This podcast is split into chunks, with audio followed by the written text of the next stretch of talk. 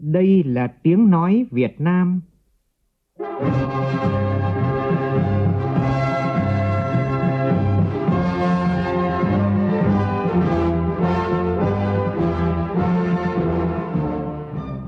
là tiếng nói Việt Nam, phát thanh từ Hà Nội, thủ đô nước Cộng hòa xã hội chủ nghĩa Việt Nam.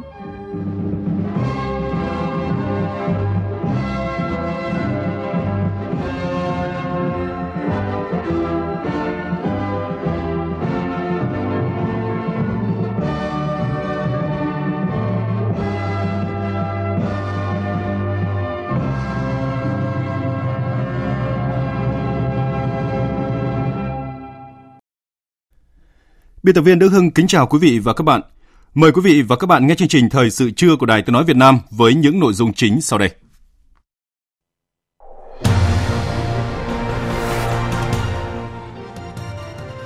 Lễ kỷ niệm 50 năm thực hiện di trúc của Chủ tịch Hồ Chí Minh và các hoạt động kỷ niệm 50 năm ngày mất của người. Các địa phương chủ động ứng phó với ảnh hưởng của hoàn lưu bão số 4 được dự báo gây mưa lớn trong những ngày tới, đặc biệt là các vùng miền núi, các tỉnh từ Thanh Hóa đến Hà Tĩnh.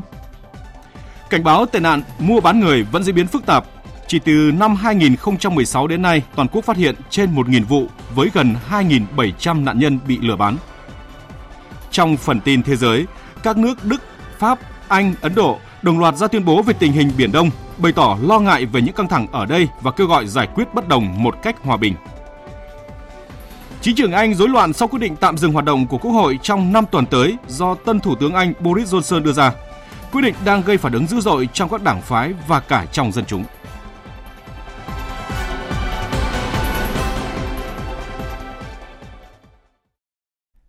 Bây giờ là nội dung chi tiết.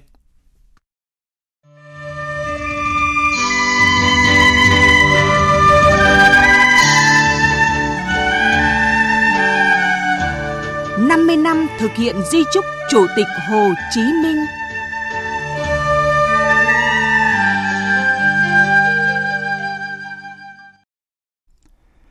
Sáng nay, lễ kỷ niệm cấp quốc gia 50 năm thực hiện di trúc của Chủ tịch Hồ Chí Minh và kỷ niệm 50 năm ngày mất của người được tổ chức trọng thể tại thủ đô Hà Nội. Tham dự buổi lễ có Tổng Bí thư Chủ tịch nước Nguyễn Phú Trọng, nguyên Tổng Bí thư Nông Đức Mạnh, nguyên Chủ tịch nước Trần Đức Lương, Thủ tướng Chính phủ Nguyễn Xuân Phúc, Chủ tịch Quốc hội Nguyễn Thị Kim Ngân, nguyên Chủ tịch Quốc hội Nguyễn Văn An, Nguyễn Sinh Hùng, Chủ tịch Trung ương Ủy ban Trung ương Mặt trận Tổ quốc Việt Nam Trần Thanh Mẫn, các đồng chí lãnh đạo, nguyên lãnh đạo Đảng, Nhà nước, các đồng chí lão thành cách mạng, các bà mẹ Việt Nam anh hùng, anh hùng lực lượng vũ trang nhân dân. Phản ánh của phóng viên Xuân Dân. Phát biểu tại lễ kỷ niệm, Tổng Bí thư Chủ tịch nước Nguyễn Phú Trọng nhấn mạnh những giá trị to lớn trong bản di trúc bất hủ của Chủ tịch Hồ Chí Minh, cho rằng chỉ với hơn 1.000 từ vô cùng ngắn gọn, di trúc của người đã truyền cho toàn đảng, toàn dân và toàn quân ta ý chí và quyết tâm sắt đá, niềm tin mãnh liệt vào sức mạnh vĩ đại của dân tộc Việt Nam, sức mạnh của chính nghĩa và chân lý, không có gì quý hơn độc lập tự do, sức mạnh của chủ nghĩa yêu nước và chủ nghĩa anh hùng cách mạng Việt Nam. 50 năm qua, tư tưởng Hồ Chí Minh và di trúc của người luôn đồng hành cùng dân tộc, soi dọi dẫn dắt toàn đảng, toàn dân, toàn quân ta, luôn kiên định và trung thành với sự nghiệp lý tưởng cách mạng của người, kế tục trung thành sự nghiệp cách mạng vĩ đại mà người đã cống hiến và hy sinh trọn đời, mang lá cờ bách chiến bách thắng của Chủ tịch Hồ Chí Minh tới đích cuối cùng. Trong công cuộc xây dựng và bảo vệ Tổ quốc xã hội chủ nghĩa, đặc biệt là qua hơn 30 năm tiến hành công cuộc đổi mới đất nước, nhờ phát huy được sức mạnh toàn dân tộc với sự chung sức đồng lòng phấn đấu không ngừng của lớp lớp cán bộ đảng viên và các tầng lớp nhân dân, đất nước ta đã đạt những thành tựu to lớn có ý nghĩa lịch sử. Thành tựu của công cuộc đổi mới đã tạo ra những điều kiện tiền đề thuận lợi để đất nước ta vững bước đi trên con đường xây dựng chủ nghĩa xã hội và bảo vệ Tổ quốc Việt Nam xã hội chủ nghĩa đã minh chứng cho năng lực lãnh đạo cầm quyền và bản lĩnh chính trị vững vàng của Đảng ta, sức mạnh vĩ đại và tài năng sáng tạo của nhân dân ta. Chúng ta có thể tự hào và tin tưởng báo cáo với bác rằng dưới sự lãnh đạo của Đảng, nhân dân ta đã xây dựng đất nước ta 10 lần to đẹp hơn và ngày càng đàng hoàng hơn, to đẹp hơn như mong muốn của người. Điều đó càng củng cố thêm niềm tin của chúng ta vào thắng lợi của công cuộc đổi mới, xây dựng thành công chủ nghĩa xã hội. Tổng Bí thư Chủ tịch nước Nguyễn Phú Trọng chỉ rõ, Thực hiện di trúc của Chủ tịch Hồ Chí Minh, Đảng ta luôn tự đổi mới, tự chỉnh đốn để giữ vững vai trò lãnh đạo, nâng cao năng lực cầm quyền và sức chiến đấu, đưa sự nghiệp cách mạng tiến lên. 50 năm qua, Đảng đã ra sức giữ gìn củng cố sự đoàn kết nhất trí của Đảng, tăng cường đoàn kết trong Đảng làm hạt nhân cho đại đoàn kết dân tộc, thực hành dân chủ rộng rãi, thường xuyên và nghiêm chỉnh tự phê bình và phê bình, tăng cường củng cố mối quan hệ mật thiết gắn bó giữa Đảng với nhân dân, ra sức củng cố và nâng cao năng lực lãnh đạo sức chiến đấu của các cấp ủy, tổ chức đảng và đội ngũ cán bộ đảng viên, đề cao kỷ luật nghiêm minh và tự giác. Ý thức được vai trò sứ mệnh lịch sử của mình, Đảng ta càng cần phải thấm nhuần sâu sắc những di huấn của Chủ tịch Hồ Chí Minh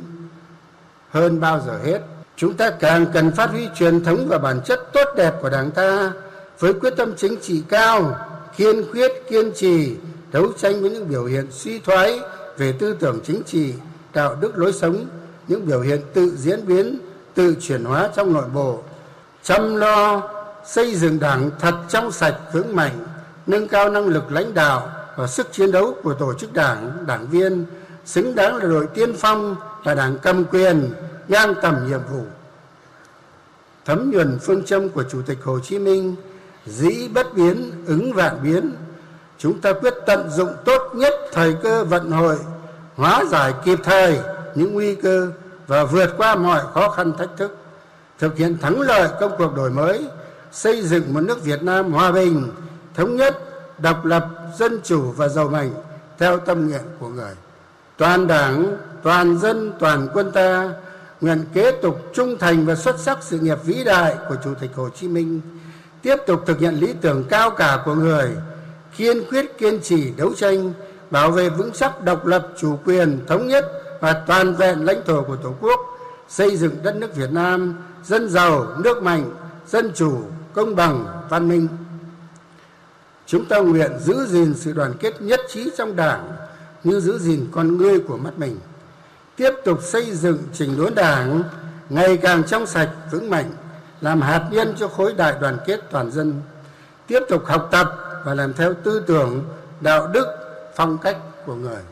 Tổng Bí thư Chủ tịch nước nhấn mạnh, di trúc của Chủ tịch Hồ Chí Minh tỏa sáng giá trị dân tộc và thời đại, thấm đẫm văn hóa và nhân văn Hồ Chí Minh, mãi mãi là ngọn cờ quy tụ sức mạnh toàn dân tộc, đã, đang và sẽ tiếp thêm sức mạnh, nguồn năng lượng to lớn cho Đảng, dân tộc và nhân dân trong sự nghiệp xây dựng và bảo vệ Tổ quốc.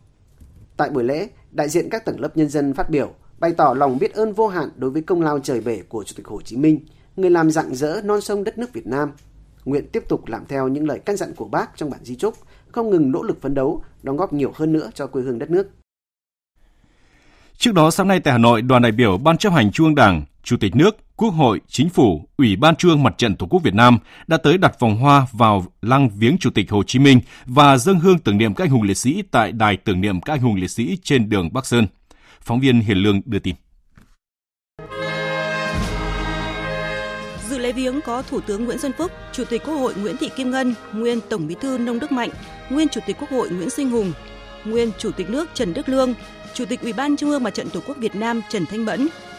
Cùng dự có các đồng chí lãnh đạo, nguyên lãnh đạo Đảng, Nhà nước, các ủy viên Bộ Chính trị, Bí thư Trung ương Đảng, Phó Chủ tịch nước, Phó Thủ tướng Chính phủ, Phó Chủ tịch Quốc hội, các vị lão thành cách mạng và lãnh đạo các ban, bộ, ngành đoàn thể trung ương. Vòng hoa của đoàn mang dòng chữ Đời đời nhớ ơn Chủ tịch Hồ Chí Minh vĩ đại. Với lòng biết ơn vô hạn, các đồng chí lãnh đạo Đảng, Nhà nước đã thành kính tưởng nhớ Chủ tịch Hồ Chí Minh, vị lãnh tụ thiên tài, anh hùng giải phóng dân tộc, danh nhân văn hóa thế giới. Tiếp đó, đoàn đại biểu Ban chấp hành Trung ương Đảng, Chủ tịch nước, Quốc hội, Chính phủ, Ủy ban Trung ương Mặt trận Tổ quốc Việt Nam đã đến đặt vòng hoa và tưởng niệm các anh hùng liệt sĩ tại đài tưởng niệm các anh hùng liệt sĩ đường Bắc Son, Hà Nội. Vòng hoa của đoàn mang dòng chữ Đời đời nhớ ơn các anh hùng liệt sĩ. Cũng trong sáng nay, các đoàn đại biểu Quân ủy Trung ương, Bộ Quốc phòng, Đảng ủy Công an Trung ương, Bộ Công an, Văn phòng Chính phủ, Bộ Lao động Thương binh và Xã hội, Thành ủy, Hội đồng nhân dân, Ủy ban nhân dân và Ủy ban Mặt trận Tổ quốc thành phố Hà Nội đã đến đặt vòng hoa vào lăng viếng Chủ tịch Hồ Chí Minh, đặt vòng hoa tưởng niệm các anh hùng liệt sĩ tại đài tưởng niệm các anh hùng liệt sĩ. Cũng sáng nay, đoàn đại biểu thành phố Hồ Chí Minh do ông Trần Lưu Quang, Ủy viên Trung Đảng, Phó Bí thư Thường trực Thành ủy dẫn đầu đã đến dân hương, dân hoa Chủ tịch Hồ Chí Minh, Chủ tịch Tôn Đức Thắng nhân kỷ niệm 74 năm ngày Cách mạng tháng 8 thành công và Quốc khánh nước Cộng hòa xã hội chủ nghĩa Việt Nam. Tin của Kim Dung, phóng viên thường trú tại thành phố Hồ Chí Minh. Tại Bảo tàng Hồ Chí Minh chi nhánh thành phố Hồ Chí Minh, các đại biểu cũng đã tham quan triển lãm chuyên đề Hành trình vươn tới những ước mơ nhân dịp 50 năm thực hiện di chúc của Chủ tịch Hồ Chí Minh 1969-2019 tại bảo tàng này. Sau đó, tại Bảo tàng Tôn Đức Thắng, các đại biểu cũng đã thành kính dân hương dân hoa, tưởng nhớ vì lãnh tụ của giai cấp công nhân, một tấm gương sáng về cần kiệm liêm chính, hết lòng hết sức phục vụ cách mạng, phục vụ nhân dân. Cũng trong hôm nay, đông đảo các tầng lớp nhân dân, đoàn thể, tổ chức xã hội đến dân hương dân hoa Chủ tịch Hồ Chí Minh, Chủ tịch Tôn Đức Thắng. Chị Dương Ngọc Châu, cán bộ thành đoàn thành phố Hồ Chí Minh đến dân hương tại Bảo tàng Hồ Chí Minh chi nhánh thành phố Hồ Chí Minh cho biết. Tôi cảm thấy rất là tự hào vì là một à, đoàn viên thanh niên tuổi trẻ thành phố Hồ Chí Minh đến dân hương và một cái cảm xúc rất là thiêng liêng, cao quý khi mà nghĩ đến bác, nhớ đến bác và tuổi trẻ thành phố sẽ nguyện một lòng cố gắng phấn đấu, học tập, à, lao động không ngừng để xứng đáng với những gì mà à, bác đã dành sự tình yêu cho thế hệ trẻ. Thời sự VOV nhanh, tin cậy, hấp dẫn. Chương trình Thời sự trưa xin được tiếp tục với các tin quan trọng khác. Sáng nay tại Hà Nội, Hội đồng Dân tộc của Quốc hội tổ chức phiên giải trình về việc thực hiện chính sách hỗ trợ đất ở, đất sản xuất, nước sinh hoạt cho đồng bào dân tộc thiểu số nghèo và hộ nghèo ở các xã, thôn, bản đặc biệt khó khăn giai đoạn 2012-2018. Tại phiên giải trình, một trong những nguyên nhân được các đại biểu chỉ ra là có một bộ phận không nhỏ đất được những người có trách nhiệm giao chưa đúng pháp luật – các bộ ngành cũng nhận trách nhiệm liên quan đối với những tồn tại hạn chế trong thiếu đất ở, đất sản xuất, nước sinh hoạt thời gian qua. Phóng viên Lại Hòa phản ánh.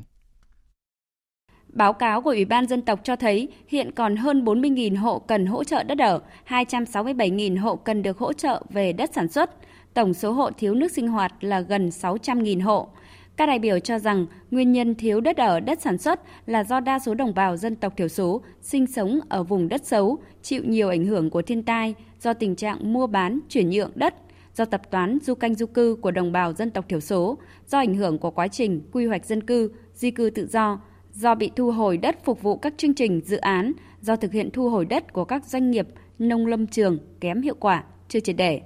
Giải trình về việc chưa thực hiện hiệu quả 1,8 triệu hecta đất trong các nông lâm trường quốc danh, Thứ trưởng Bộ Tài chính Đỗ Hoàng Anh Tuấn khẳng định, ở đây có một bộ phận không nhỏ đất được giao chưa đúng pháp luật.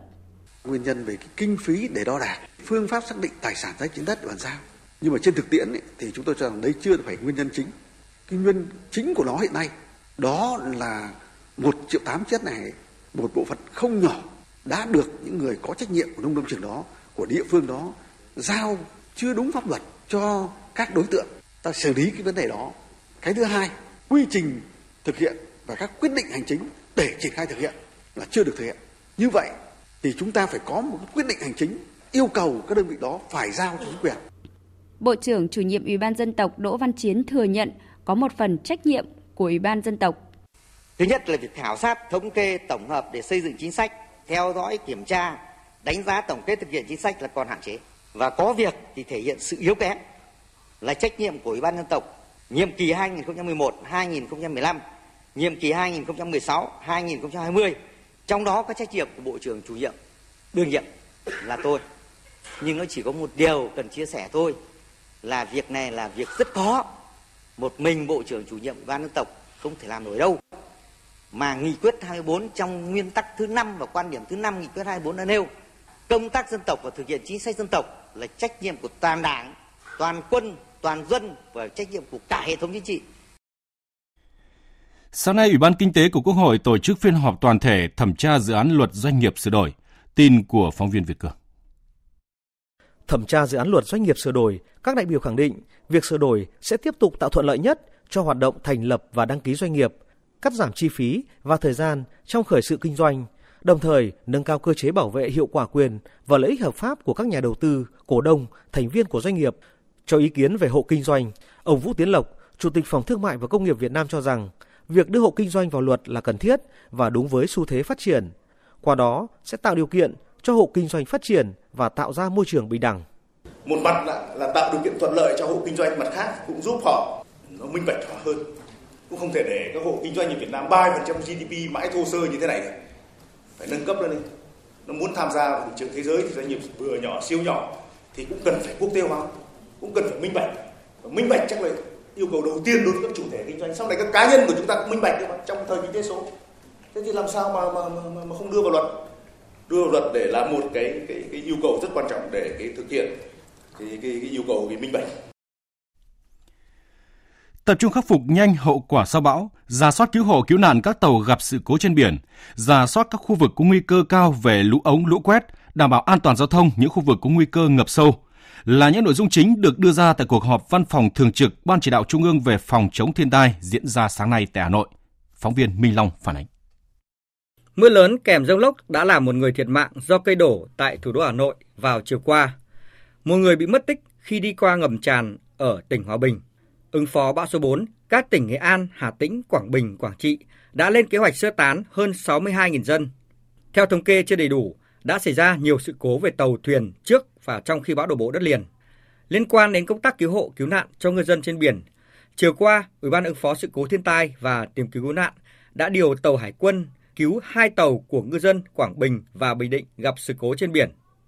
Theo ông Trần Quang Năng, trưởng phòng dự báo thời tiết, Trung tâm Khí tượng Thủy văn Quốc gia, mặc dù đã suy yếu thành áp thấp nhiệt đới, nhưng mưa lớn của hoàn lưu bão rất lớn. Vì vậy, các địa phương, nhất là khu vực miền núi Bắc Trung Bộ và Tây Bắc, cần đặc biệt đề phòng mưa lớn trong những ngày tới.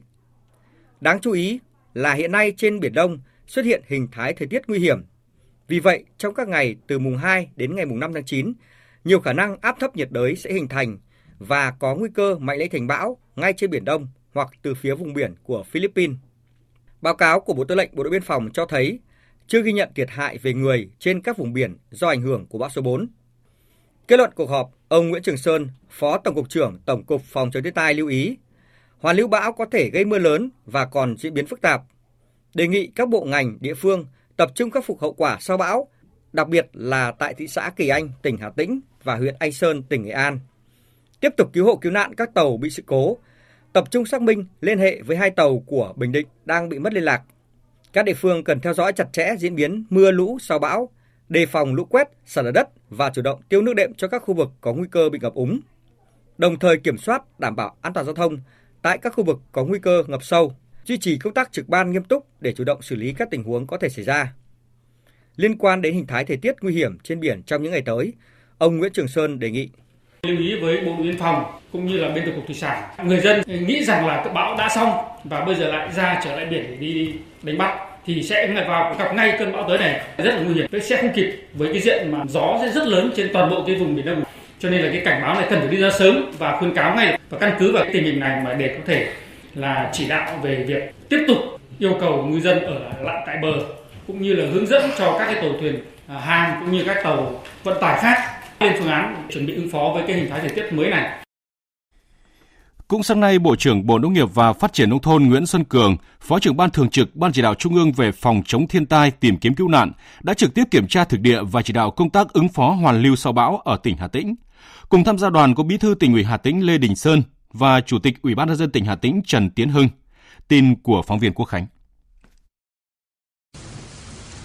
Đoàn đã đến kiểm tra công tác khắc phục hậu quả lúc xoáy làm 41 nhà dân bị ảnh hưởng và thiệt hại tại xã Kỳ Hoa, thị xã Kỳ Anh. Thăm hỏi động viên người dân, đề nghị chính quyền các cấp tích cực hỗ trợ giúp đỡ người dân sớm ổn định cuộc sống, chủ động ứng phó với hoàn lưu sau bão trong những ngày tới. Trên địa bàn tỉnh Hà Tĩnh có 351 hồ chứa, tính đến 16 giờ chiều hôm qua, dung tích một số hồ chứa lớn như kẻ gỗ, sông Rác, hồ Thượng sông Trí, hồ Ngàn Trươi còn ở mức thấp. Kiểm tra thực địa ở hai tỉnh Nghệ An và Hà Tĩnh, Bộ trưởng Bộ Nông nghiệp và Phát triển Nông thôn Nguyễn Xuân Cường, Phó trưởng Ban Thường trực, Ban Chỉ đạo Trung ương về phòng chống thiên tai tìm kiếm cứu nạn, lưu ý các địa phương rút kinh nghiệm các năm trước, thiệt hại lớn nhất thường diễn ra do hoàn lưu sau bão. Vì vậy không được chủ quan với bất cứ lý do gì. Trữ lượng nước ở cái tất cả các hồ mới đảm bảo 30 đến 70 trăm. Tuy nhiên không chủ quan được, bởi vì một là những cái hồ mà đã xây dựng lâu, hiện nay như thế không đảm bảo an toàn.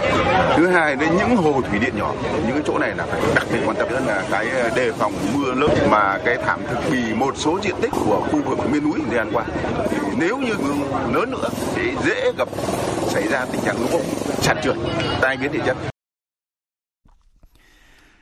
Thông tin mới nhất, sáng nay Ban Chỉ huy Phòng chống thiên tai và tìm kiếm cứu nạn tỉnh Quảng Bình cho biết, hai trong số ba tàu cá ngư dân tỉnh Quảng Bình nằm trong vùng nguy hiểm đã vào bờ an toàn. Tàu còn lại bị sóng đánh chìm gây thiệt hại về tài sản.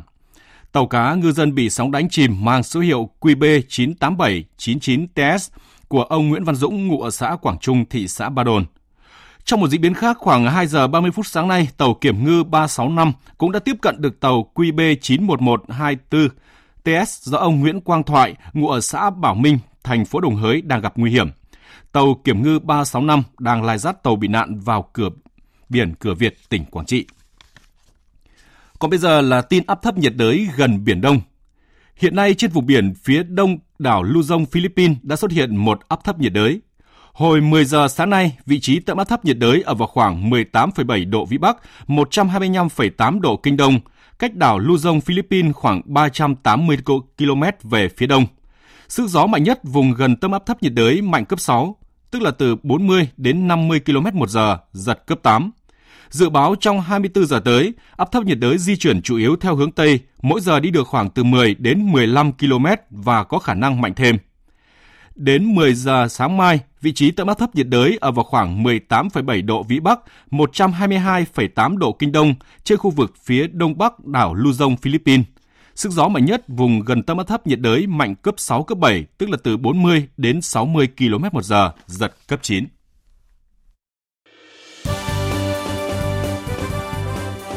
Thời sự tiếng nói Việt Nam Thông tin nhanh Bình luận sâu Tương tác đa chiều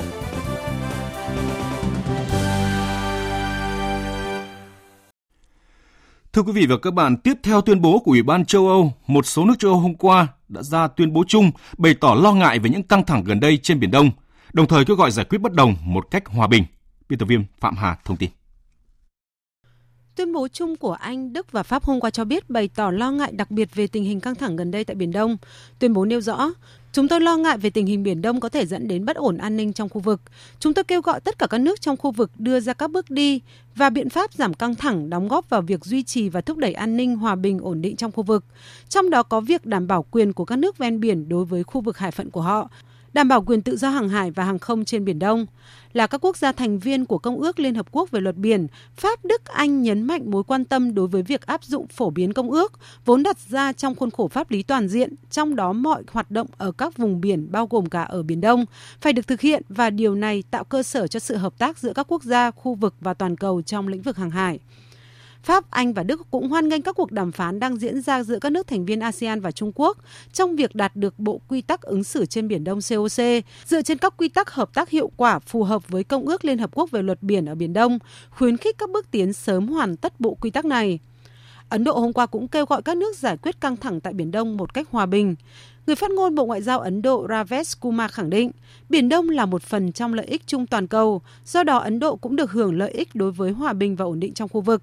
Ấn Độ ủng hộ tự do hàng hải, hàng không và các hoạt động thương mại hợp pháp trong hải phận quốc tế, phù hợp với các luật quốc tế, trong đó có Công ước Liên Hợp Quốc về luật biển. Ông cũng khẳng định bất đồng cần phải được giải quyết một cách hòa bình, tôn trọng tiến trình pháp lý và ngoại giao, tránh việc sử dụng hoặc đe dọa sử dụng vũ lực. Cũng liên quan đến Biển Đông, hai chuyên gia thuộc Trung tâm Nghiên cứu Chiến lược và Quốc tế tại Mỹ cũng vừa có bài bình luận trên tờ Nhật báo phố Wall về các hành vi gây hấn cưỡng ép của Trung Quốc trên Biển Đông. Các chuyên gia này cho rằng Trung Quốc phải trả giá cho việc cho phép các lực lượng hải cảnh cản trở tự do trên biển. Phóng viên Phạm Huân, thường trú tại Mỹ, thông tin. Bài viết của Gregory Poling, giám đốc chương trình sáng kiến minh bạch hàng hải và Marie Hibbert, chuyên gia của chương trình Đông Nam Á, đều thuộc Trung tâm Nghiên cứu Chiến lược và Quốc tế ở Mỹ, được đăng tải trên tờ Nhật báo Phố Wall ngày 29 tháng 8. Bài viết cho biết, Bộ Ngoại giao Mỹ tuần trước đã lên tiếng mạnh mẽ về việc Trung Quốc quấy rối các hoạt động dầu khí của Việt Nam và Malaysia ở khu vực Biển Đông. Bộ Ngoại giao Mỹ cũng chỉ trích việc Trung Quốc tiếp tục can thiệp vào các hoạt động dầu khí lâu năm của Việt Nam và điều này đặt ra câu hỏi nghiêm túc về cam kết của Trung Quốc đối với việc giải quyết hòa bình các tranh chấp trên biển. Ý kiến của hai chuyên gia Mỹ cho rằng Bộ Ngoại giao Mỹ đã đúng khi nổ phát súng ngoại giao. Tuy nhiên, Mỹ và các đối tác của mình cần làm nhiều hơn nữa để buộc Trung Quốc kiềm chế các tàu hải cảnh và dân quân trước khi gây ra va chạm chết người có thể dẫn tới một cuộc khủng hoảng rộng hơn. Bài viết cho biết các hoạt động quấy rối của tàu hải cảnh Trung Quốc trên Biển Đông Bắc Kinh đã chèn ép hầu hết các công ty nước ngoài lớn như BP, Chevron, ConocoPhillips. Hai chuyên gia Mỹ cho rằng việc tàu Hải Dương 8 khảo sát khu vực đáy biển mà Việt Nam có các quyền không thể tranh cãi theo luật pháp quốc tế là hoàn toàn bất hợp pháp. Theo hai chuyên gia thuộc Trung tâm Nghiên cứu Chiến lược và Quốc tế, việc Trung Quốc theo đuổi các tuyên bố chủ quyền một cách hung hăng mà phớt lờ luật pháp quốc tế và các quyền của các quốc gia Đông Nam Á là một thách thức nghiêm trọng đối với trật tự hàng hải quốc tế và ổn định khu vực. Thưa quý vị và các bạn, trong những ngày qua, nhóm tàu khảo sát Hải Dương 8 của Trung Quốc đã liên tục vi phạm vùng đặc quyền kinh tế và thềm lục địa Việt Nam ở khu vực phía Nam Biển Đông. Đây là vùng biển hoàn toàn của Việt Nam được xác định theo đúng các quy định của Công ước của Liên Hợp Quốc về luật biển năm 1982 mà Việt Nam và Trung Quốc đều là thành viên. Dư luận lo ngại các hành vi vi phạm của Trung Quốc trên Biển Đông làm suy giảm lòng tin, gia tăng căng thẳng, dẫn tới nguy cơ mất an ninh, an toàn, tự do hàng hải, hàng không. Phóng viên Quỳnh Hoa đã phỏng vấn Phó Giáo sư Tiến sĩ Vũ Thành Ca, nguyên vụ trưởng vụ hợp tác quốc tế và khoa học công nghệ, Tổng cục Biển và Hải đảo Việt Nam về những hành động phi pháp này của Trung Quốc. Mời quý vị và các bạn cùng nghe. Xin chào Phó Giáo sư Tiến sĩ Vũ Thanh Ca. Xin ông có thể cho biết là những nguy cơ nào đặt ra cho khu vực liên quan đến việc Trung Quốc gần đây có hành vi xâm phạm thềm lục địa và vùng đặc quyền kinh tế của Việt Nam ở khu vực phía Nam Biển Đông? Thực ra mà nói thì trong thời điểm này các nước ASEAN và Trung Quốc đang đàm phán để ký kết quy tắc ứng xử các bên ở Biển Đông thì quan điểm của các nước ASEAN và Việt Nam mong muốn rằng là COC phải tuân thủ luật pháp quốc tế. Tuy vậy, Trung Quốc thì không muốn cái này tuân thủ luật pháp quốc tế mà chỉ có và cái quy định giữa Trung Quốc và khu vực và loại trừ những cái nước ở bên ngoài khu vực ra khỏi cái hoạt động ở Biển Đông. Trước khi mà có phán quyết của Tòa trọng tài quốc tế về ờ, vụ kiện Biển Đông giữa Philippines và Trung Quốc ấy, thì Trung Quốc có các chiến thuật ví dụ như là tầm ăn lá dâu là từng bước gặm nhấm và chiếm trọn Biển Đông. Và cái thứ hai nữa là chiến thuật cây bắp cải tức là dùng rất nhiều lực lượng theo các lớp khác nhau để mà bao vây và là cô lập vô hiệu hóa cái lực lượng ờ, thực thi pháp luật trên biển của các nước Đông Nam Á, có tranh chấp chủ quyền với Trung Quốc. Và cái thứ ba nữa là chiến lược vùng xám, tức là Trung Quốc dùng tất cả các lực lượng dân sự để o ép các nước. Và phán quyết của tòa trọng tài quốc tế, nó đã vô hiệu hóa chiến lược tập lá dâu của Trung Quốc. Tức là nó khẳng định rất rõ ràng rằng là không có cơ sở pháp lý để cho tuyên bố chủ quyền trong cái đường lưỡi bò của Trung Quốc các đảo trên khu vực quần đảo Trường Sa là không có vùng đặc quyền kinh tế và toàn bộ các ờ, đảo này không tạo thành một cái vùng biển để mà tuyên bố cái vùng đặc quyền kinh tế như là một thể thống nhất. Và chiến thuật lần này của Trung Quốc ấy là sử dụng cái chiến thuật tây bắc cải và chiến thuật vùng xám bởi vì tôi cho rằng Việt Nam là đứng đầu trong tất cả các nước về cái đấu tranh bảo vệ chủ quyền của Trung Quốc kiên quyết nhất cả về ý chí, thực lực Vâng, vậy theo đánh giá của ông thì với hành vi điều tàu khảo sát Hải Dương địa chất 8 trở lại bãi tư chính thì mục tiêu của Trung Quốc là gì ạ? Mục tiêu thực sự của Trung Quốc ấy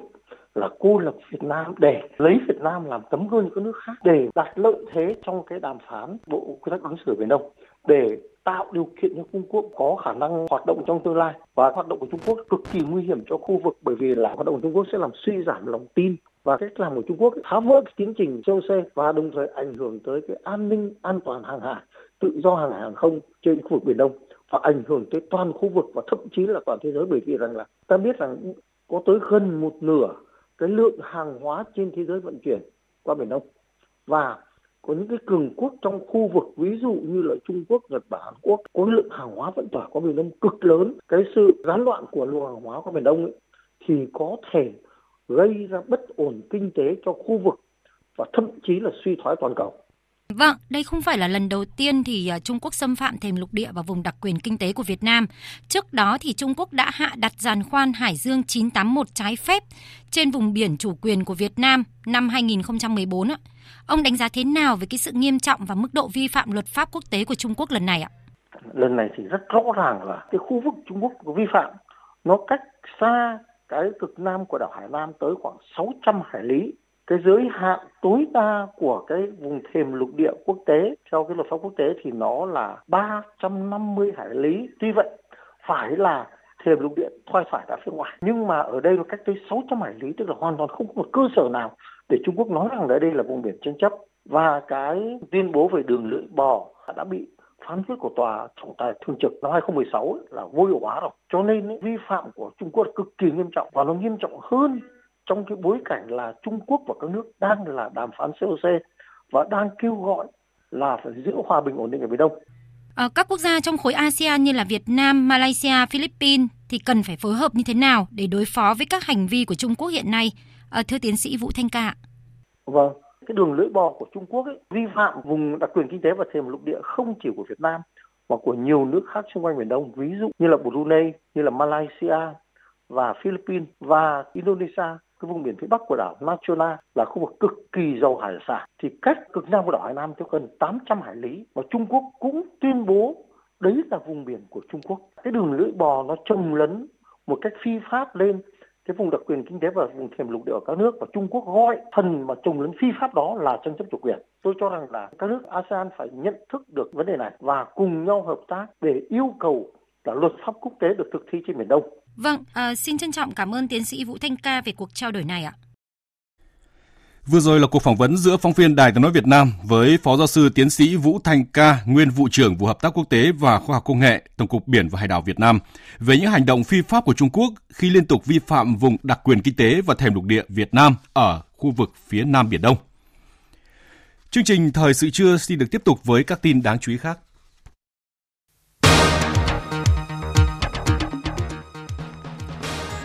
Cảnh báo tệ nạn mua bán người vẫn diễn biến phức tạp. Chỉ từ năm 2016 đến nay, toàn quốc phát hiện trên 1.000 vụ với gần 2.700 nạn nhân bị lừa bán. Chính trường Anh rối loạn sau quyết định tạm dừng hoạt động của Quốc hội trong 5 tuần tới do tân Thủ tướng Anh Boris Johnson đưa ra. Quyết định đang gây phản ứng dữ dội trong các đảng phái và cả trong dân chúng Anh.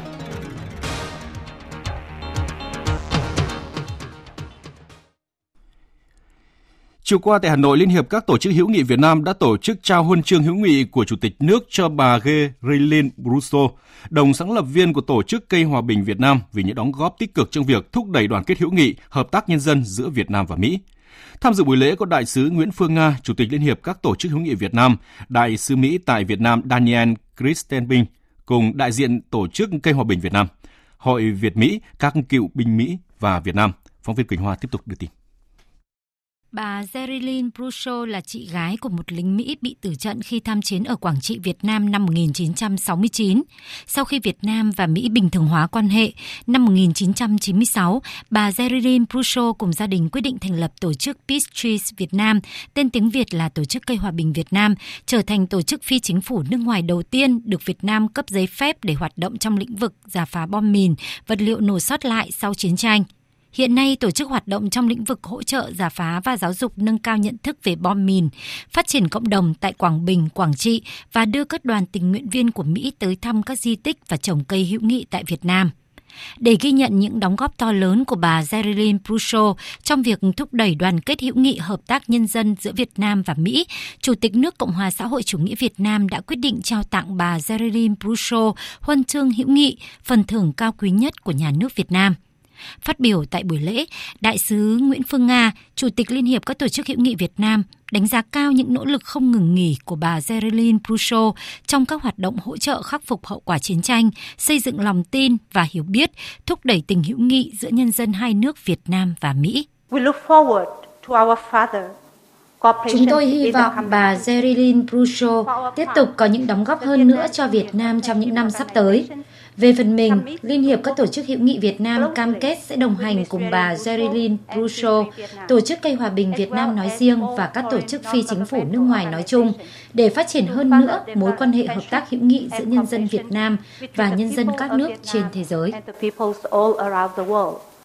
Cũng nhân dịp này, đoàn giao lưu nhân dân của Tổ chức Cây Hòa bình Việt Nam do bà Geraldine Brusso dẫn đầu sang thăm và làm việc tại Việt Nam đã có buổi gặp gỡ hữu nghị với các thế hệ cựu chiến binh Việt Mỹ – Tại buổi gặp gỡ, các đại biểu đã thảo luận những vấn đề liên quan đến quan hệ nhân dân, cựu chiến binh và quân nhân tại ngũ Việt Nam và Mỹ trong việc thực hiện chủ trương của lãnh đạo hai nước về vượt lên quá khứ, hướng tới tương lai, góp phần giải quyết hậu quả chiến tranh vì hòa bình, hợp tác và phát triển giữa nhân dân hai nước. Đại sứ quán Việt Nam tại Hoa Kỳ vừa khai trương trang thông tin quảng bá du lịch và văn hóa Việt Nam trên trang web của sứ quán. Đây là một trong những hoạt động nhằm tích cực triển khai công tác ngoại giao kinh tế và ngoại giao văn hóa của đại sứ quán tại địa bàn. Phạm Luân, phóng viên Đài tiếng nói Việt Nam thường trú tại Mỹ đưa tin. Trang thông tin quảng bá du lịch và văn hóa Việt Nam của Đại sứ quán Việt Nam tại Hoa Kỳ được xây dựng bằng tiếng Anh với mục đích tạo một kênh thông tin chính thức, có uy tín ở sở tại, giúp cung cấp các thông tin cần thiết cho du khách Hoa Kỳ về các điểm đến du lịch hấp dẫn của Việt Nam – Mặc dù mới đưa vào chạy thử chưa đầy một tháng, nhưng trang thông tin này đã thu hút hơn 3.500 lượt truy cập, cho thấy nhu cầu rất lớn của người dân sở tại trong việc tìm hiểu thông tin về du lịch Việt Nam. Trang thông tin cũng cung cấp tới người đọc thông tin về một số địa danh nổi tiếng của Việt Nam với những giới thiệu cụ thể về địa điểm tham quan, các nét văn hóa đặc sắc và các món ăn ngon. Phát biểu tại lễ khai trương, Đại sứ Việt Nam tại Hoa Kỳ Hà Kim Ngọc nhấn mạnh. Cái mục đích của chúng tôi ấy, thì à, thông qua những cái việc quảng bá du lịch, trước hết là để thu hút du khách và hướng tới cái mục tiêu là đạt à, 1 triệu du khách Mỹ thăm Việt Nam vào năm 2020. Nhưng đồng thời cũng thông qua cái website này là cái nhịp cầu để kết nối à, những cái hoạt động về kinh doanh, thương mại, đầu tư hay về giáo dục đào tạo và đặc biệt là cái giao lưu nhân dân thì chúng tôi cũng cho rằng những cái nội dung mà truyền tải trên website đấy thì sẽ giúp cho tăng cường cái ờ, tình hữu nghị, cái sự hiểu biết lẫn nhau và từ đó mà xây dựng cái sự tin cậy giữa hai nước. Theo Tổng cục Du lịch Việt Nam, Hoa Kỳ luôn nằm trong nhóm 10 thị trường khách du lịch quốc tế hàng đầu đến Việt Nam và đây cũng là thị trường mà du lịch Việt Nam đặt mục tiêu thu hút 1 triệu du khách vào năm 2020. Năm 2018, Việt Nam thu hút trên 687.000 khách Mỹ, tăng 12% so với năm trước. Sáng nay tại Hà Nội, Bộ Lao động Thương binh và Xã hội phối hợp với Tổ chức Di cư Quốc tế tổ chức hội thảo công tác thực hiện chương trình hành động quốc gia phòng chống mua bán người giai đoạn 2016-2020 và nâng cao hiệu quả hỗ trợ nạn nhân bị mua bán. Phóng viên Hà Nam đưa tin. Theo thống kê của Liên Hợp Quốc, mỗi năm có từ 800.000 đến 1 triệu người trở thành nạn nhân của nạn mua bán người. Tình trạng hoạt động mua bán người trên thế giới và khu vực tiếp tục diễn biến phức tạp, nhất là mua bán thông qua đưa người di cư trái phép từ châu Á, châu Phi, Trung Đông sang châu Âu. Tại Việt Nam, từ năm 2016 đến tháng 6 năm nay, toàn quốc phát hiện gần 1.059 vụ mua bán người với hơn 1.400 đối tượng, lừa bán gần 2.700 nạn nhân. Sau 3 năm thực hiện đề án tiếp nhận xác minh bảo vệ và hỗ trợ nạn nhân bị mua bán giai đoạn 2016-2020, hệ thống văn bản quy phạm pháp luật cơ bản đồng bộ, có tính khả thi, tạo khung pháp lý thuận lợi để thực hiện công tác tiếp nhận hỗ trợ nạn nhân bị mua bán trở về hòa nhập cộng đồng. 100% nạn nhân sau khi được giải cứu đã được các lực lượng chức năng tổ chức gặp gỡ, tư vấn, hỗ trợ tái hòa nhập cộng đồng theo quy trình quy định cả về chế độ chính sách. Tuy nhiên, theo ông Nguyễn Xuân Lập, Cục trưởng Cục Phòng chống tệ nạn xã hội Bộ Lao động Thương binh và Xã hội, thì những khó khăn trong việc tiếp nhận xác minh bảo vệ và hỗ trợ nạn nhân bị mua bán còn nhiều. Tình hình tội phạm vẫn diễn biến phức tạp, các đối tượng hình thành nhiều đường dây băng nhóm liên tỉnh xuyên quốc gia với tính chất thủ đoạn tinh vi để lừa bán các nạn nhân. Lợi dụng sự thiếu thông tin của nạn nhân, các đối tượng thường cấu kết với người nước ngoài, đưa nạn nhân bán ra nước ngoài theo con đường du lịch, thăm thân, lao động thời vụ, môi giới hôn nhân trái phép hay nhận con nuôi. Tình hình buôn bán nạn nhân và tính chất phức tạp của lĩnh vực này thì nó đã đi xa hơn những cái chính sách hiện hành của Việt Nam. Ví dụ như trước đây ở Việt Nam, mua bán người chỉ xảy ra ở các tỉnh biên giới hay liên quan chủ yếu đến phụ nữ và trẻ em. Như hiện nay thì cái buôn bán người nó đã xảy ra trên phạm vi quốc tế thông qua những dịch vụ về xuất khẩu lao động, di cư lao động tự do, thông qua những cái tour du lịch. Vấn đề buôn bán người hiện nay rất phức tạp. Buôn bán thai nhi, sinh con hộ và những cái lô lệ về tình dục. Hiện nay không phải còn buôn bán người nữa mà buôn bán các bộ phận cơ thể trong con người làm cho nhiều người trở thành nạn nhân. Ủy ban nhân dân huyện Long Thành, tỉnh Đồng Nai cho biết sẽ tiến hành cưỡng chế công trình vi phạm của công ty cổ phần địa ốc Alibaba trên địa bàn huyện vào tháng 9 tới đây. Tin của phóng viên Xuân Lượng thường trú tại thành phố Hồ Chí Minh. Dự kiến trong khoảng thời gian từ ngày 15 đến ngày 20 tháng 9, Ủy ban nhân dân huyện Long Thành sẽ tiến hành cưỡng chế công trình không đúng mục đích sử dụng đất trên đất nông nghiệp của ông Nguyễn Thái Lĩnh nằm tại xã Long Phước, Hiện công ty Alibaba đang quảng cáo trên website địa ốc alibaba.vn 29 dự án tại Đồng Nai, trong đó có 27 dự án tại huyện Long Thành, một tại huyện Nhân Trạch và một tại huyện Xuân Lộc. Tuy nhiên, chính quyền tỉnh Đồng Nai khẳng định đến thời điểm này, Đồng Nai chưa ban hành bất kỳ quyết định nào liên quan đến việc thỏa thuận địa điểm, chấp thuận chủ trương đầu tư giao đất cho thuê đất để công ty Alibaba thực hiện các dự án bất động sản trên địa bàn tỉnh Đồng Nai. Trước đó đã có một số dự án của Alibaba ở Đồng Nai bị xử phạt vi phạm hành chính hoặc cưỡng chế vi phạm. Các địa phương cũng đã đặt các bảng cảnh báo trong khu vực cấm phân lô bán nền, không có dự án khu dân cư tại các khu đất, bố trí loa thông báo cho người dân biết để tránh bị lừa đảo. Công an Đồng Nai xác định việc công ty Alibaba tự nhận là chủ đầu tư, tự vẽ sơ đồ khu dân cư, phân lô bán nền không đúng hiện trạng thực tế, cam kết ra sổ đỏ thổ cư 100% để bán cho khách hàng là sai quy định, có dấu hiệu lừa đảo khách hàng, vi phạm quy định về sử dụng đất đai.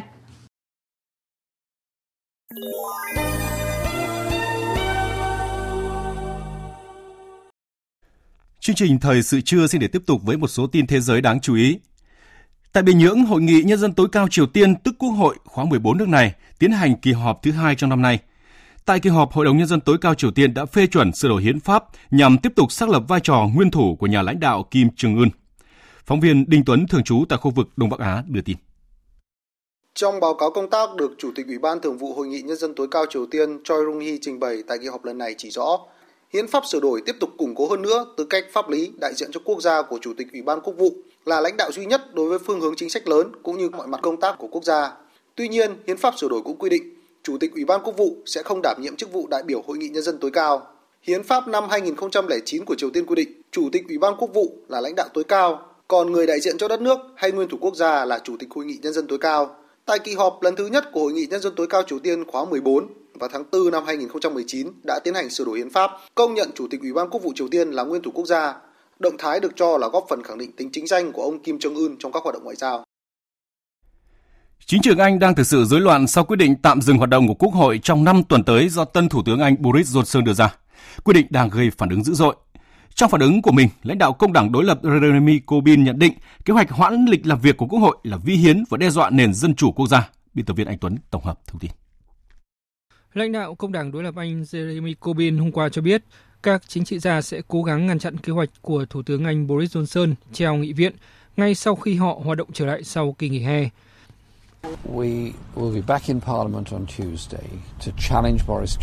Khi Quốc hội hoạt động trở lại vào ngày 3 tháng 9, chúng tôi sẽ thách thức ông Johnson về những gì tôi nghĩ là một cuộc đột kích và giành giật nền dân chủ. Ông Johnson đang cố gắng đình chỉ Quốc hội nhằm ngăn chặn một cuộc thảo luận nghiêm túc về Brexit những gì chúng tôi sẽ làm là cố gắng ngăn chặn ông Johnson lợi dụng công cụ chính trị để tiến hành Brexit không thỏa thuận và cũng cố gắng ngăn chặn ông Johnson đóng cửa Quốc hội trong giai đoạn cực kỳ quan trọng này. Trả lời về khả năng bỏ phiếu bất tín nhiệm đối với chính phủ, ông Corbyn cho rằng đây cũng là một lựa chọn và sẽ đưa ra vào thời điểm thích hợp. Cùng ngày, Chủ tịch Hạ viện Anh John Bercow cho rằng Việc chính phủ có kế hoạch hoãn thời gian làm việc của cơ quan lập pháp nước này tới ngày 14 tháng 10 là vi phạm hiến pháp. Nghi ngại động thái này được đưa ra để ngăn chặn cơ quan lập pháp tranh luận về Brexit cũng như thực hiện nghĩa vụ định hình tương lai của quốc gia. Từ hôm qua, hàng nghìn người dân cũng đã biểu tình ở thủ đô London, Manchester, Edinburgh và các thành phố lớn khác. Theo các nhà phân tích, việc tạm hoãn hoạt động của Quốc hội có thể là một nước cờ mới của ông Johnson trên lộ trình Brexit, song nước cờ này cũng chứa đầy rủi ro một số người đánh giá ông Johnson đã tạo ra một tiền lệ nguy hiểm cho nước Anh khi lãnh đạo chính phủ có thể vận dụng các công cụ chính trị trong tay để qua mặt cơ quan lập pháp, đẩy đất nước vào một tình thế chia rẽ thêm trong bối cảnh khủng hoảng chưa từng có trong vài thập kỷ trở lại đây. Hiện dư luận đang nín thở chờ cơn địa chấn rúng động đảo quốc sương mù và có thể cả châu Âu này sẽ kết thúc như thế nào. Chủ tịch đắc cử Ủy ban châu Ursula von der Leyen tuyên bố tái cân bằng Liên minh châu EU là một trong những nhiệm vụ trọng tâm của bà trong nhiệm kỳ 2019-2024. Phóng viên Hữu Bình, thường trú khu vực Đông Âu đưa tin. Phát biểu với Thủ tướng Bulgaria Boyko Borisov tại cuộc gặp ở thủ đô Sofia, bà von der Leyen nhấn mạnh tới tầm quan trọng của sự thống nhất tại châu Âu cũng như mục tiêu cần phải đạt được sự cân bằng trong Liên minh châu Âu để đối phó với những thách thức mà châu lục đang phải đối mặt – Bà nói rằng chương trình nghị sự trong nhiệm kỳ của bà sẽ tập trung vào nhiều vấn đề, trong đó có số hóa, thay đổi nhân khẩu học, biến đổi khí hậu, an ninh, giáo dục, nghiên cứu, sáng tạo, và chỉ có một châu Âu đoàn kết mới có thể vượt qua những thách thức trước mắt. Bà cũng gợi ý một cách tiếp cận mới đối với vấn đề người di cư cần phải được đưa ra để giải quyết bài toán khủng hoảng người di cư vốn gây tranh cãi và chia rẽ trong khối bấy lâu nay. Bà von der Leyen sẽ chính thức nhậm chức Chủ tịch Ủy ban châu Âu thay thế ông Jean-Claude Juncker vào ngày 1 tháng 11 tới. Quý vị và các bạn đang nghe chương trình Thời sự trưa của Đài Tiếng Nói Việt Nam. Trước khi kết thúc chương trình là trang tin đầu tư tài chính và bản tin thể thao. Trang tin đầu tư tài chính. Các biên tập viên Thành Trung và Xuân Lan xin kính chào quý vị và các bạn.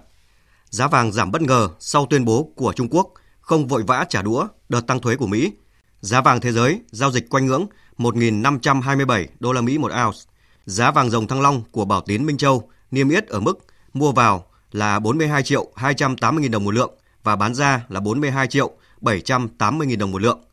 Theo thông báo mới nhất từ công ty cổ phần bóng đèn phích nước Dạng Đông, vụ cháy kho nhà xưởng vào chiều tối ngày 28 tháng 8 không có thiệt hại về người và ước tính ban đầu thiệt hại về tài sản khoảng 150 tỷ đồng, dưới 5% tổng tài sản của công ty ban lãnh đạo công ty đã họp mở rộng và thành lập ban chỉ đạo khắc phục sự cố hỏa hoạn, giao nhiệm vụ cho các bộ phận trong toàn công ty nhanh chóng triển khai tăng nhịp độ sản xuất sản phẩm đèn LED, chiếm gần 80% tỷ trọng doanh thu, đảm bảo có đủ sản phẩm thay thế đèn dây tóc, đèn CFL đang chiếm 8% tỷ trọng doanh thu cho hệ thống khách hàng. Theo Sở Giao dịch Chứng khoán Hà Nội, Tập đoàn Điện lực Việt Nam vừa bán đấu giá thoái vốn số cổ phần sở hữu tại công ty tài chính cổ phần điện lực mã chứng khoán EVF. Số lượng cổ phần thoái vốn là 18,75 triệu cổ phần, tức 187,5 tỷ đồng theo mệnh giá 10.000 đồng một cổ phần, tương đương 7,5% số vốn điều lệ tại công ty tài chính cổ phần điện lực theo nhận định của công ty chứng khoán Tân Việt, dòng dẫn dắt đang suy yếu và thiếu thông tin tốt hỗ trợ khiến động lực tăng của VN Index không thực sự rõ ràng, nhưng cửa xuống mạnh xuyên thủng khu vực quanh ngưỡng 970 cũng không được đánh giá cao. Kết thúc phiên giao dịch chứng khoán sáng nay, VN Index đạt 983,87 điểm, tăng 5,24 điểm, còn HNX Index đạt 102,45 điểm, tăng 0,52 điểm. Đầu tư tài chính biến cơ hội thành hiện thực. Đầu tư tài chính biến cơ hội thành hiện thực. Thưa quý vị và các bạn, Hiệp hội Nghiên cứu Tư vấn về chính sách pháp luật cho hoạt động đầu tư tại Việt Nam vừa thành lập tại Hà Nội. Trong bối cảnh Việt Nam đang hội nhập sâu rộng vào nền kinh tế toàn cầu, việc thành lập hiệp hội bên cạnh việc mang lại lợi ích cho các doanh nghiệp, hiệp hội sẽ xây dựng và thực thi các chính sách pháp luật về đầu tư. Thông qua hiệp hội, các doanh nghiệp, nhà đầu tư có thể tiếp cận xu hướng đầu tư FDI vào Việt Nam, cũng như xu hướng đầu tư của Việt Nam ra nước ngoài. Phóng viên Xuân Lan đã phỏng vấn ông Trần Sơn Vũ, Chủ tịch Hiệp hội Nghiên cứu, Tư vấn về chính sách pháp luật cho hoạt động đầu tư tại Việt Nam về vấn đề này. Mời quý vị và các bạn cùng nghe. Thưa ông, ờ, trong những năm gần đây thì ờ, chính phủ Việt Nam đang có rất là nhiều những cái chính sách ờ, để thu hút cái nguồn vốn đầu tư nước ngoài vào Việt Nam cũng như là từ Việt Nam đầu tư ra nước ngoài. Vậy phải chăng hiệp hội ra đời để phần nào hỗ trợ cho cộng đồng doanh nghiệp đầu tư hiệu quả hơn ạ? Thời gian vừa qua cũng như phong trào hội nhập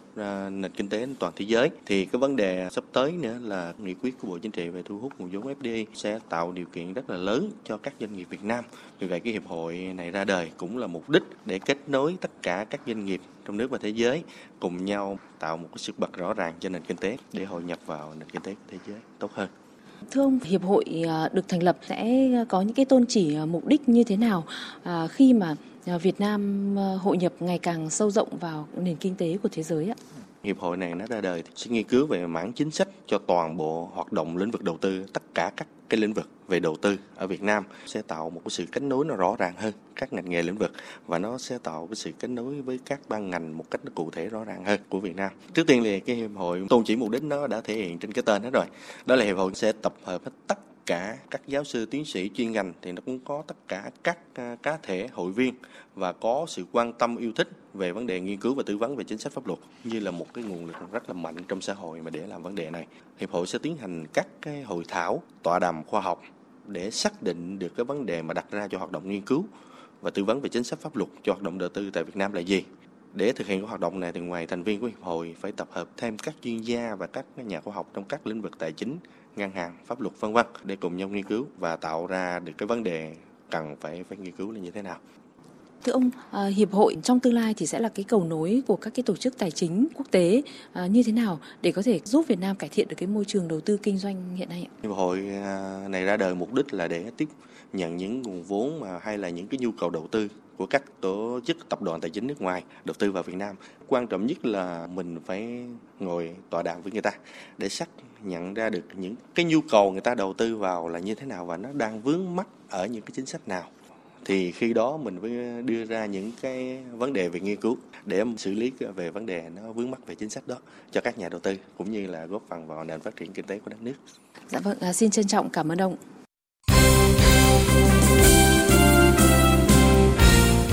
Thưa quý vị và các bạn, tối qua đội tuyển Việt Nam có buổi tập thứ ba tại Trung tâm Đào tạo bóng đá trẻ Việt Nam trong khuôn khổ đợt tập trung chuẩn bị cho trận đấu mở màn trước đội tuyển Thái Lan tại vòng loại 2 World Cup 2022.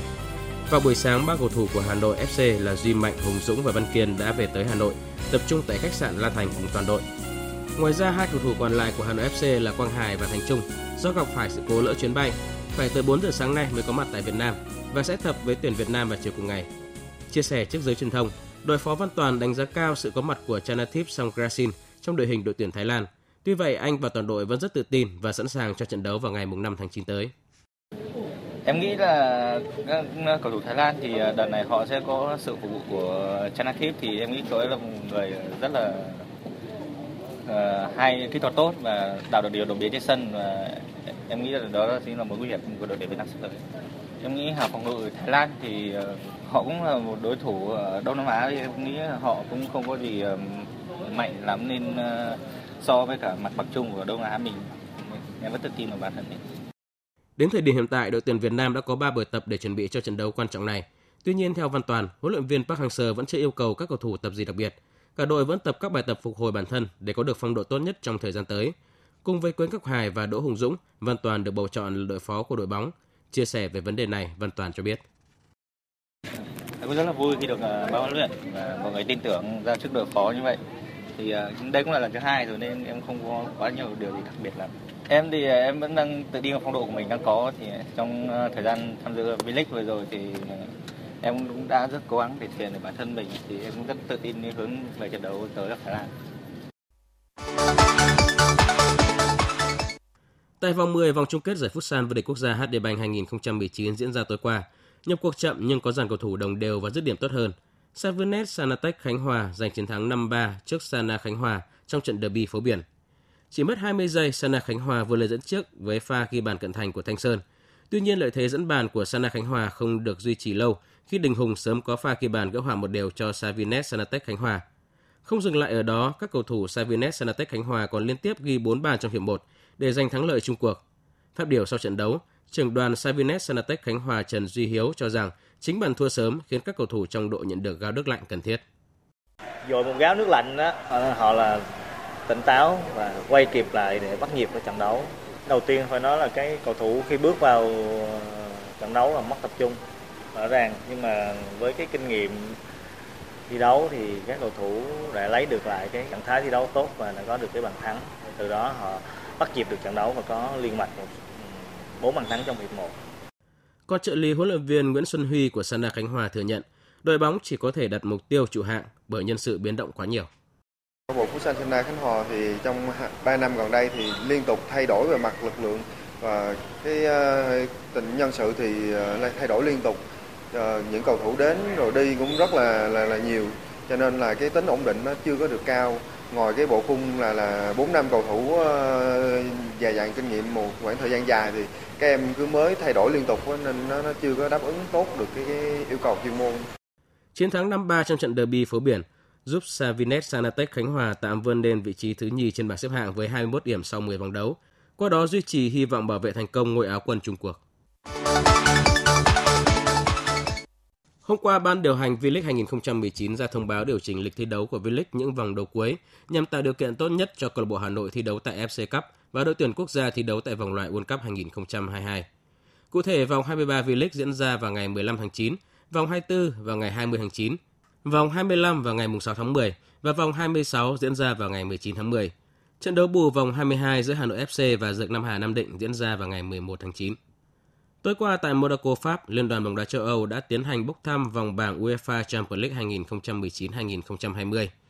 Real Madrid và Paris Saint-Germain lại chạm trán nhau ở bảng A. Đây cũng là lần thứ ba hai đội bóng này gặp nhau tại vòng bảng. Ở bảng đấu này, Club Brugge, Galatasaray không được đánh giá cao.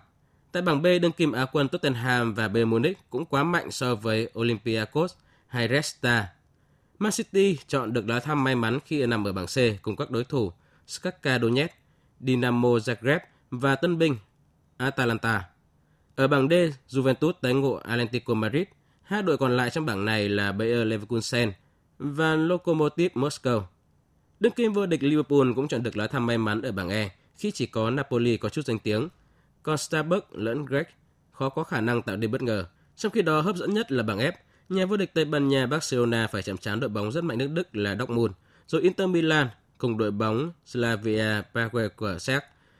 Bảng G có lẽ ít được đáng chú ý nhất khi thực lực đội bóng Zenit, Benfica, Lyon và Leipzig khá cân bằng. Cuối cùng ở bảng H, đương kim vô địch Europa League, Chelsea cạnh tranh cùng Ajax Amsterdam, Valencia và Leeds. Loạn trận mở màn vòng bảng của UEFA Champions League sẽ diễn ra vào dạng sáng ngày 18 và 19 tháng 9 theo giờ Việt Nam. Dự báo thời tiết Phía Tây Bắc Bộ có mưa, có nơi mưa vừa, mưa to và rải rác có rông gió nhẹ. Trong cơn rông có khả năng xảy ra lốc xét và gió giật mạnh. Nhiệt độ từ 22 đến 30 độ, có nơi trên 30 độ. Phía Đông Bắc Bộ có mưa vừa, mưa to, có nơi mưa rất to và rải rác có rông, gió Đông Bắc cấp 2, cấp 3. Trong cơn rông có khả năng xảy ra lốc xét và gió giật mạnh, nhiệt độ từ 24 đến 31 độ. Các tỉnh từ Thanh Hóa đến Thừa Thiên Huế có mưa vừa, mưa to, có nơi mưa rất to và rải rác có rông, gió Tây Nam đến Nam cấp 2, cấp 3. Trong cơn rông có khả năng xảy ra lốc, xét và gió giật mạnh, nhiệt độ từ 23 đến 30 độ, phía Nam có nơi trên 30 độ. Các tỉnh ven biển từ Đà Nẵng đến Bình Thuận có mưa rào và rông vài nơi, chiều tối có mưa rào và rông rải rác, gió Tây Nam cấp 2, cấp 3. Trong cơn rông có khả năng xảy ra lốc, xét, mưa đá và gió giật mạnh, nhiệt độ từ 25 đến 33 độ. Tây Nguyên có mưa, mưa vừa, có nơi mưa to và rải rác có rông, gió Tây Nam cấp 2, cấp 3. Trong cơn rông có khả năng xảy ra lốc, xét và gió giật mạnh, nhiệt độ từ 20 đến 29 độ. Nam Bộ có mưa, mưa vừa, có nơi mưa to và rải rác có rông, gió Tây Nam cấp 2, cấp 3. Trong cơn rông có khả năng xảy ra lốc, xét và gió giật mạnh, nhiệt độ từ 23 đến 32 độ. Khu vực Hà Nội có mưa vừa, có nơi mưa to và rải rác có rông, gió Đông Bắc cấp 2, cấp 3. Trong cơn rông có khả năng xảy ra lốc xét và gió giật mạnh, nhiệt độ từ 24 đến 31 độ. Dự báo thời tiết biển trong 24 giờ tới. Hiện nay gió mùa Tây Nam ở phía Nam hoạt động yếu dần chi phối các vùng biển phía Nam. Cụ thể dự báo các khu vực như sau. Vịnh Bắc Bộ có mưa rào và rông rải rác, phía Bắc gió Đông Bắc đến Đông, phía Nam gió Tây Nam cấp 4, cấp 5. Trong cơn rông có khả năng xảy ra lốc xoáy. Vùng biển từ Quảng Trị đến Quảng Ngãi, vùng biển từ Bình Định đến Ninh Thuận có mưa rào và rông rải rác, gió Tây Nam cấp 5, có lúc cấp 6, giật cấp 7 biển động. Trong cơn rông có khả năng xảy ra lốc xoáy. Vùng biển từ Bình Thuận đến Cà Mau có mưa rào và rông rải rác, gió Tây Nam cấp 6, chiều có lúc cấp 7, giật cấp 8, cấp 9, biển động mạnh. Trong cơn rông có khả năng xảy ra lốc xoáy. Vùng biển từ Cà Mau đến Kiên Giang bao gồm có Phú Quốc có mưa rào và rông rải rác, gió Tây Nam cấp 5. Trong cơn rông có khả năng xảy ra lốc xoáy và gió giật mạnh. Khu vực Bắc Biển Đông có mưa rào và rông rải rác, gió Nam đến Đông Nam cấp 4, cấp 5. Trong cơn rông có khả năng xảy ra lốc xoáy và gió giật mạnh. Khu vực giữa và Nam Biển Đông có mưa rào và rông rải rác, gió Tây Nam cấp 5, riêng phía Đông cấp 6, giật cấp 7, cấp 8, biển động mạnh. Trong cơn rông có khả năng xảy ra lốc xoáy. Khu vực quần đảo Hoàng Sa thuộc thành phố Đà Nẵng, khu vực quần đảo Trường Sa thuộc tỉnh Khánh Hòa có mưa rào và rông rải rác, tầm nhìn xa trên 10 km, giảm xuống 4 đến 10 km trong mưa, gió Nam đến Đông Nam cấp 4, cấp 5. Trong cơn rông có khả năng xảy ra lốc xoáy. Vịnh Thái Lan có mưa rào và rông rải rác, gió Tây cấp 5, có lúc cấp 6, giật cấp 7 biển động. Trong cơn rông có khả năng xảy ra lốc xoáy và gió giật mạnh. Những thông tin về thời tiết cũng đã kết thúc chương trình thời sự trưa nay. Chương trình do các biên tập viên Đức Hưng, Thu Hòa, Hằng Nga cùng kỹ thuật viên Văn Quang phối hợp thực hiện. Chịu trách nhiệm nội dung Nguyễn Thủy Vân. Xin cảm ơn sự quan tâm lắng nghe của quý vị và các bạn. Xin chào và hẹn gặp lại.